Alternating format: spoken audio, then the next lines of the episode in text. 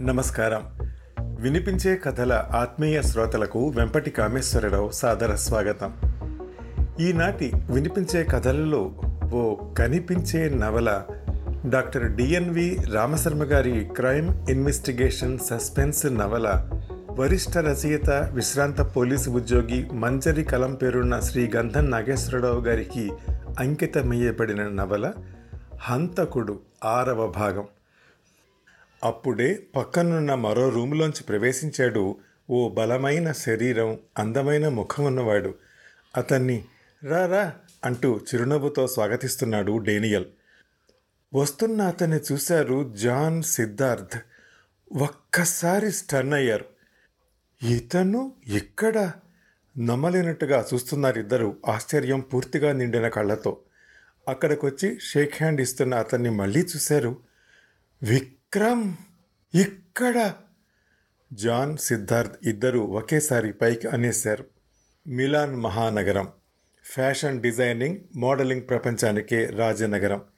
చారిత్రక నిర్మాణాలు అబ్బురపరిచే పర్యాటక ప్రాంతాలు అందమైన కట్టడాలు ఆకాశ హర్మ్యాలు బిజినెస్ మ్యాగ్నెట్స్ నివసించే ఆకర్షణీయంగా ఉండే పెద్ద నగరాల్లో ఒకటి.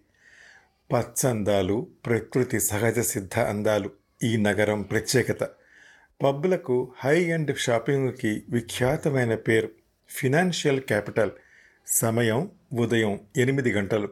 Emirates flight Boeing triple seven Singapore నుంచి దుబాయ్ ట్రాన్సిట్ వస్తూ మిలాన్ మాల్ఫెన్సా ఇంటర్నేషనల్ ఎయిర్పోర్ట్లో ల్యాండ్ అయింది. మిలాన్ అందాలను ఇటలీ దేశ పట్టణాలను చూడాలని వచ్చే అనేక దేశాల ప్రయాణికులెందరో అందులో ఉన్నారు. అందమైన డ్రెస్సులతో కళకళలాడుతూ ఎంతోమంది మహిళలు ఉన్నారందరూ అందరూ దిగే వరకు వేచి ఉన్న ప్రయాణికురాలు సితార వీల్ చైర్ కోసం వెయిటింగ్. ఓ ఐదు నిమిషాల తర్వాత ఎయిర్లైన్ స్టాఫ్ వీల్ చైర్ను తీసుకుని వస్తూ సితార దగ్గరికి వచ్చారు. Madam good morning. Sorry for the delay. I can help you. Please get in అంటూ ఎంతో సౌమ్యంగా మాట్లాడుతూ సితారను జాగ్రత్తగా వీల్ చైర్ ఎక్కించారు. సితార చేతిలో చిన్న హ్యాండ్ బ్యాగ్ మెడలో హైదరాబాద్ ముత్యాల హారం. చేతికి మామూలు సాధారణ వాచి ఎయిర్ హోస్టెస్ వీల్ చైర్ చిన్నగా ముందుకు కదలడానికి సాయం చేస్తుంటే ఇట్స్ ఓకే అంటూ చిరునవ్వుతో థ్యాంక్స్ చెప్తూ ఆ విమానం నుంచి వీల్ చైర్ సాయంతో ఏరో బ్రిడ్జ్ మీద నుంచి ఇమిగ్రేషన్ చెకింగ్ హాల్కు చేరింది. చెక్ చేస్తూ పాస్పోర్ట్పై అరైవల్ స్టాంప్ వేయగానే బ్యాగేజ్ కలెక్షన్ హాల్కు చేరింది సితార. ఆ హాల్ అంతా అందమైన అలంకరణలు కాంతులు వెదజల్లుతూ ఆకర్షించే ప్రకటనలు. అంత హడావిడిగా ప్రయాణికులతో నిండి ఉంది. బ్యాగేజ్ బెల్ట్ నంబర్ నాలుగు దగ్గర చేరింది సితార. బెల్ట్ మీద నుంచి వరుసగా వస్తున్నాయి బ్యాగ్స్ సూట్ కేసులు. అందులో తన ఒక బ్యాగు ఫోల్డింగ్ చేస్తున్న తన personal specialised wheelchair porter సాయంతో ట్రాలీ మీదకి చేర్పించి ఎగ్జిట్ వైపుకు వెళ్ళింది. ఒకవైపు రెడ్ ఛానల్ మరోవైపు గ్రీన్ ఛానల్ కనిపిస్తున్నాయి. తాము తెచ్చుకున్న ప్రత్యేక ఇంపోర్టెడ్ వస్తువులు స్వతహాగా చూపించి ట్యాక్స్ కట్టాలంటే రెడ్ ఛానల్ నుంచి వెళ్ళాలి లేకుంటే గ్రీన్ ఛానల్ ఆ హాల్లో అక్కడక్కడ ప్రయాణికులను గమనించే కస్టమ్స్ ఆఫీసర్స్ మఫ్టీలో గస్తీ కాస్తున్నారు. అక్రమ మార్గాల్లో స్మగుల్ చేసే అనేక ఐటమ్స్కు అక్కడ గట్టి నిఘా.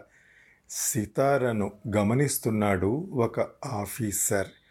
ఇలా వీల్ చైర్ మీద వచ్చే వాళ్ళను ఎక్కువగా అనుసరిస్తారు ప్రోటోకాల్ ప్రకారం కస్టమ్స్ ఆఫీసర్స్. సీతార చాలా ప్రశాంతంగా కనబడుతోంది. ఆమె ఎన్నోసార్లు మిలాన్కు వచ్చి ఉంది. అయినా ప్రతిసారి ఏదో ఒకంత మనస్సులో తొట్టుబాటు కానీ కనపడనీయకుండా జాగ్రత్త తీసుకుంటుంది. తొట్టుపాటుకు కారణం తన దగ్గరున్న ప్యాకెట్.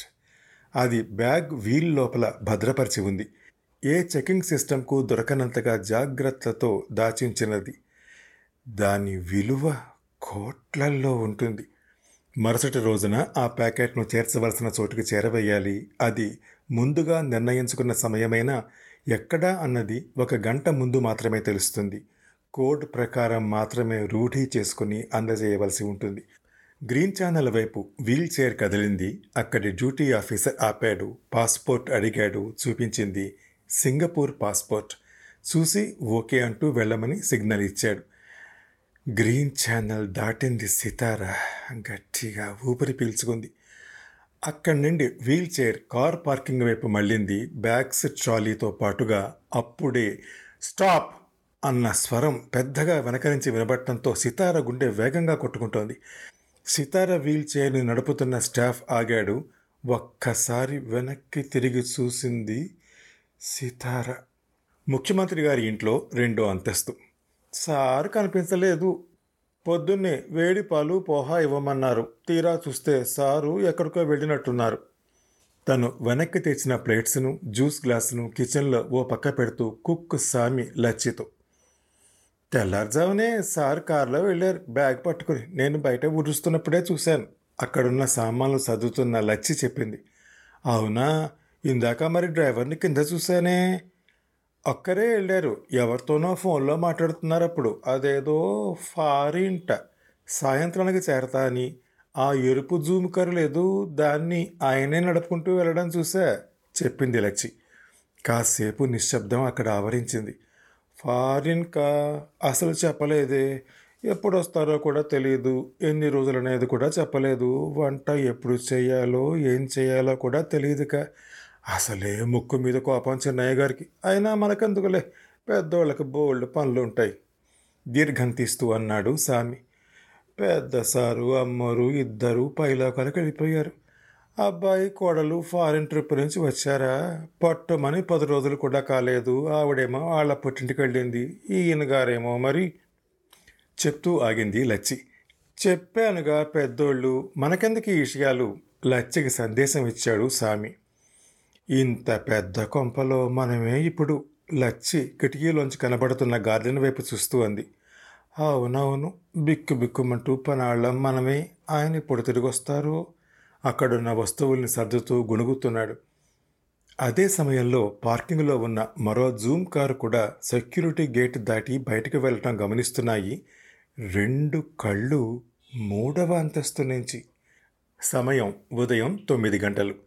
దుబాయ్ ట్రాన్సిట్గా ఇటలీ మిలాన్కి వెళ్ళే ఎతిహాద్ ఎయిర్లైన్స్ విమానంలోకి ఎంటర్ అవుతూ బోర్డింగ్ పాస్ పాస్పోర్టు చూపిస్తూ వస్తున్న ప్రయాణికులు. తన దుబాయ్ మిలాన్ బోర్డింగ్ పాసులను జాగ్రత్తగా కోటు జేబులో పెట్టుకుని ఆ విమానాల్లో బిజినెస్ క్లాస్లో కూర్చుని ఉన్నాడు ముఖ్యమంత్రి కొడుకు శివరాజ్. అదే విమానాల్లో ఇన్వెస్టిగేటింగ్ చీఫ్ సుందర్ కూడా ఎక్కి ఉన్నాడు. సుందర్ కూడా వెళ్ళేది మిలాన్ నగరమే. అప్పుడే బోర్డింగ్ అవుతూ ఒక రోజు క్రితమే బుకింగ్ చేసుకున్న ఒక ఆమె మొట్టమొదటిసారిగా మిలాన్కి బయలుదేరిన ఆమె సిద్ధార్థ్ ఉరఫ్ మనీష్ భార్య. ఎకానమీ క్లాసులోకి వచ్చి తన సీట్లో కూర్చుంది. బోర్డింగ్ క్లోజ్ అయింది. అనుకున్న సమయానికే బయలుదేరి రన్వే మీదకు వచ్చి టేకాఫ్కు సిద్ధంగా ఉంది ఆ విమానం. Investigating office. ఉదయం పది గంటలు. శ్రేయ మనసు తన పనిలో సరిగ్గా నిమగ్నమవడం లేదు. కారణం రెండు రోజుల వరకు సెలవు తీసుకున్న విక్రమ్ ఐదు రోజులైంది ఇంకా ఆఫీస్కు రాలేదు. ఫోన్ సమాచారం లేదు ఫోన్ ఎత్తడమూ లేదు దిగాలుగా ఉంది. విక్రమ్ ఇచ్చిన అసైన్మెంట్ పూర్తి కాలేదు. అసహనంగా అనిపిస్తోంది. విక్రమ్ ఎలా ఉన్నాడో ఏం జరిగిందో అని మనసు కీడు శంకిస్తోంది. అసలే high profile case. Investigating department కనుక ఇలా ఇబ్బందులన్నీ మామూలే కానీ ఇప్పుడు ఏదోలా అనిపిస్తోంది. ఇప్పుడేమవుతుందా అని ఆదుర్ద. ఒకవైపుగా మాత్రమే నడిచేది తన ప్రేమ ఇప్పుడది ప్రత్యేకం. విక్రమ్ ఐ లవ్ యూ చెప్పినప్పటి నుంచి ప్రతి క్షణం విక్రమే తన మనసులో. ఎదురు చూపులకు ఎంత మదన పడిపోతోందో ఆమెకు మాత్రమే తెలుసు. అప్పుడే వచ్చిన ఫోన్ కాల్ ఫోన్ ఎత్తింది శ్రేయ. విషయం విని హతాశురాలైంది. వీల్చైర్ బాయ్ని ఆగమని చెప్పి వెనుతిరిగి చూసింది సితార. స్టాప్ అని పెద్దగా అన్న వ్యక్తి తన వైపే వస్తున్నాడు. ఎవరు? ఏమన్నా తన మీద అనుమానం వచ్చిందా? అనుకుంటూ కస్టమ్స్ అధికారులు ఆగమన్నారేమో అనుకున్న సితార గుండె వేగంగా కొట్టుకుంటోంది. వాళ్ళను దాటి వచ్చామంటే ప్రమాద గీత దాటినట్టే అనుకుంది ఎన్నోసార్లు మిలాన్ వచ్చినా వాళ్ళ దృష్టిలో ఇంతవరకు పడని సితార. సీతార దగ్గరికి వచ్చాడు అతడు హాయ్ సీతార కదూ మీరు? అన్నాడు. తన పేరు కరెక్ట్గా తెలుసున్న అతన్ని చూసింది చూసి గుర్తుపట్టి ఊపిరి పీల్చుకుంది. మోహన్ తన కాలేజీ స్నేహితుడు. హాయ్ మోహన్ నువ్వు ఇక్కడ? ఆశ్చర్యపడిపోతూ పలకరించింది. గ్రేట్ గుర్తుపడతావో లేదో అనుకున్నా. ఎలా ఉన్నావు? ఆప్యాయత నిండిన మాటలతో అడిగాడు Mohan. Very happy to see you అంది ఆనందంతో సితార. ఒక్కసారి ఇద్దరికి గత జ్ఞాపకాలు కళ్ళ ముందు కదిలాయి. ఇరవై సంవత్సరాల క్రితం మోహన్ సితార ఒకే కాలేజీలో చదువుకున్నారు. మోహన్ ఆజానబాహుడు అందగాడు చదువులో ముందుండేవాడు డిసిప్లిన్గా డీసెంట్గా ఉండేవాడు ఎప్పుడు. అతనికి సితార అంటే చాలా ఇష్టం. అందమైన అమ్మాయి కాలేజీలో జరిగే అన్ని కార్యక్రమాల్లో చురుగ్గా పాల్గొనేది ముఖ్యంగా స్టూడెంట్ యూనియన్ కార్యకలాపాల్లో ఎక్కువ భాగం గడిపేది. ఆమె ఉపన్యాసం ఒక ఆకర్షణ. కాలేజీలో ఆమెకు బాగా పేరు. ఏ సమస్య అయినా వస్తే దాన్ని తీర్చడానికి సితార ఎంతో ప్రయత్నించేది. అందరికీ చేదోడు వాదోడుగా ఉండేది. పొలిటికల్ బ్యాక్గ్రౌండ్ ఆమెకు బాగా కలిసొచ్చింది. సితార రెండవ సంవత్సరం కాలేజీ యూనియన్ ప్రెసిడెంట్గా నిలిచి ఎన్నికైంది. సితారపై ఉన్న ప్రేమను ఆమె అంటే ఎంత ఇష్టమో సితారకు చెప్దామని ఎన్నోసార్లు ప్రయత్నించాడు మోహన్. కానీ చెప్పలేకపోయాడు.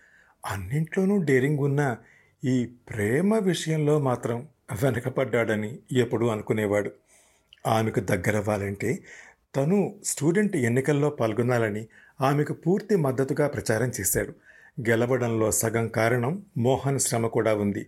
అది గమనించిన సితారకు మంచి స్నేహితుడయ్యాడు.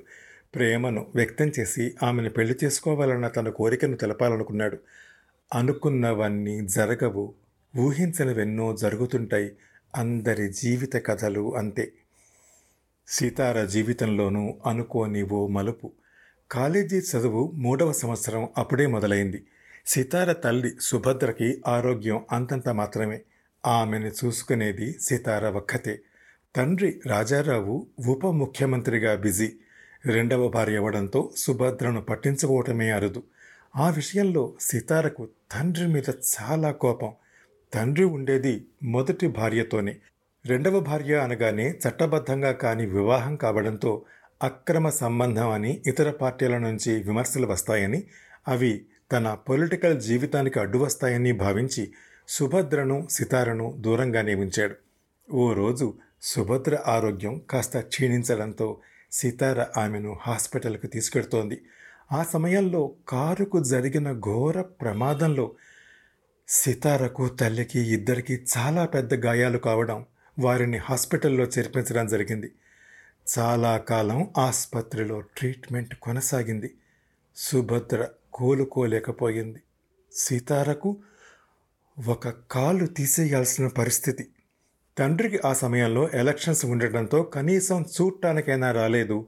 కుటుంబంలోని మరెవరూ కూడా వారిని పరామర్శించడానికైనా రాలేదు. అది సీతారను కారు ప్రమాదం కన్నా ఎక్కువగా బాధించింది. ఆ సమయంలోనే మోహన్ చాలా సహాయం చేశాడు. సీతారను సుభద్రను ఇద్దరిని జాగ్రత్తగా చూసుకున్నాడు.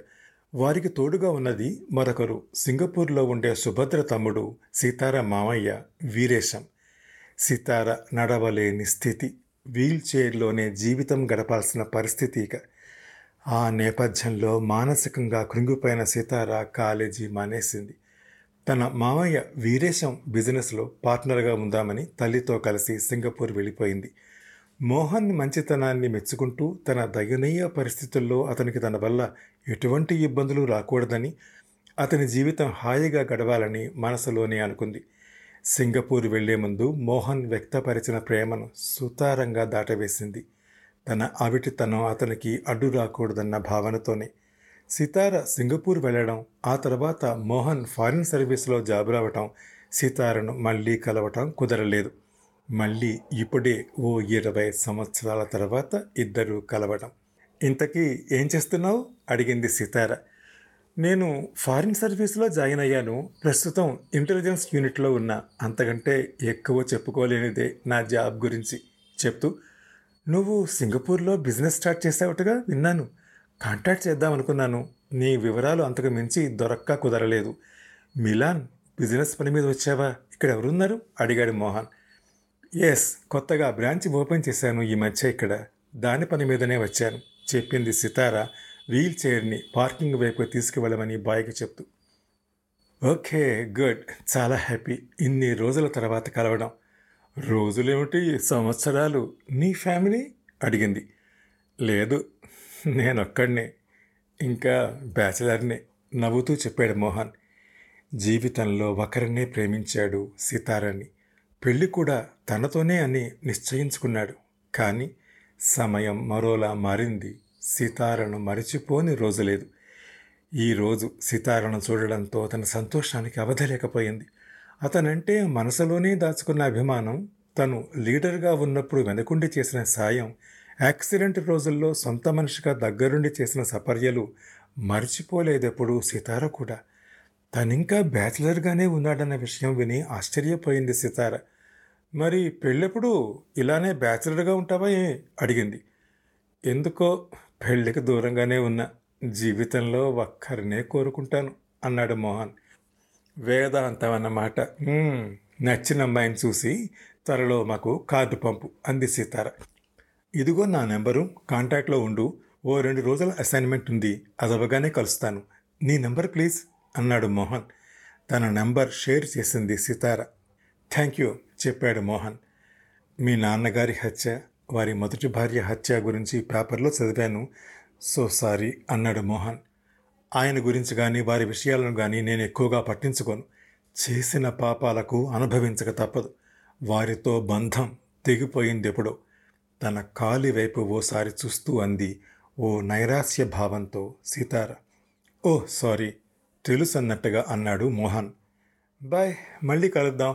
బ్రాంచ్కి తప్పకుండా రావాలి అంటూ చెప్పి బాయ్కి టిప్ ఇచ్చి కారులో కూర్చుంది. డ్రైవర్ కారు స్టార్ట్ చేశాడు. బాయ్ సీ యూ అంటూ వీడ్కోలు చెప్పాడు మోహన్. అప్పుడే కారును నడుపుతున్న డ్రైవర్ని చూశాడు. ఒక్క క్షణం ఆలోచనలో పడిపోయాడు. అతని తాలూకు సంఘటనలు మదిలో నెంబరు వేసుకునేలోగా కారు కదిలి మిలాన్ సిటీ వైపు వేగం అందుకుంది. అతని వివరాలకు తన మాస్టర్ డేటాలో చెక్ చేయడానికి వెంటనే వెనుతిరిగాడు. తన అనుమానం నివృత్తి చేసుకునే ముందు సితారకు కబురు పంపుదామని ఆమెకు ఇచ్చిన నంబర్కు కాల్ చేశాడు.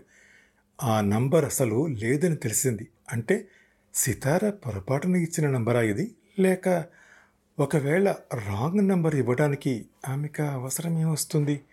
మోహన్ అనుమానం గట్టిపడుతోంది. మిలాన్ సిటీ సెంటర్ హోటల్ గ్రాండ్వేకు చేరాలని స్పీడ్గా వెళ్తున్న కారులో సితార ఆలోచిస్తోంది మోహన్ గురించి. మోహన్ జాబ్ ఇంటెలిజెన్స్ యూనిట్లో.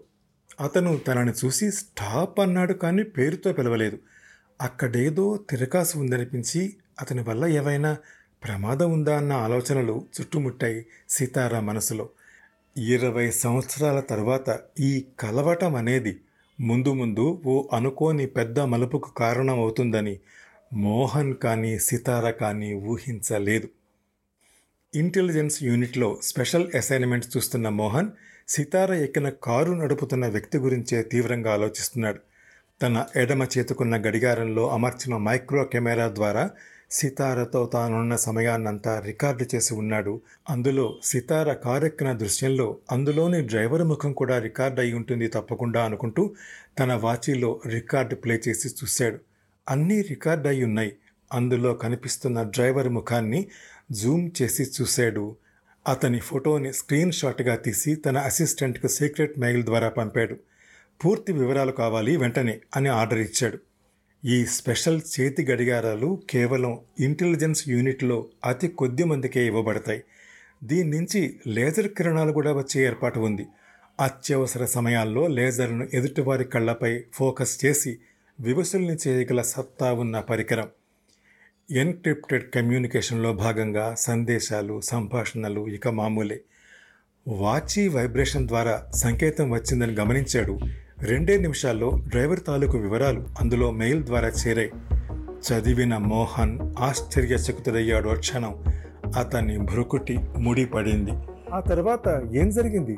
తెలియాలంటే ఈ షోలోని నెక్స్ట్ ఎపిసోడ్ వినండి. ప్రతి మంగళ గురువారాలు ఈ షోని మీరు Apple podcast Google podcast Spotify Gaana మరే ఇతర ప్లాట్ఫామ్స్లో అయినా సబ్స్క్రైబ్ చేసి వినొచ్చు. నెక్స్ట్ ఎపిసోడ్ రిలీజ్ అయినప్పుడు మీకు అప్డేట్ రావడానికి నోటిఫికేషన్ టర్న్ ఆన్ చేసుకోండి.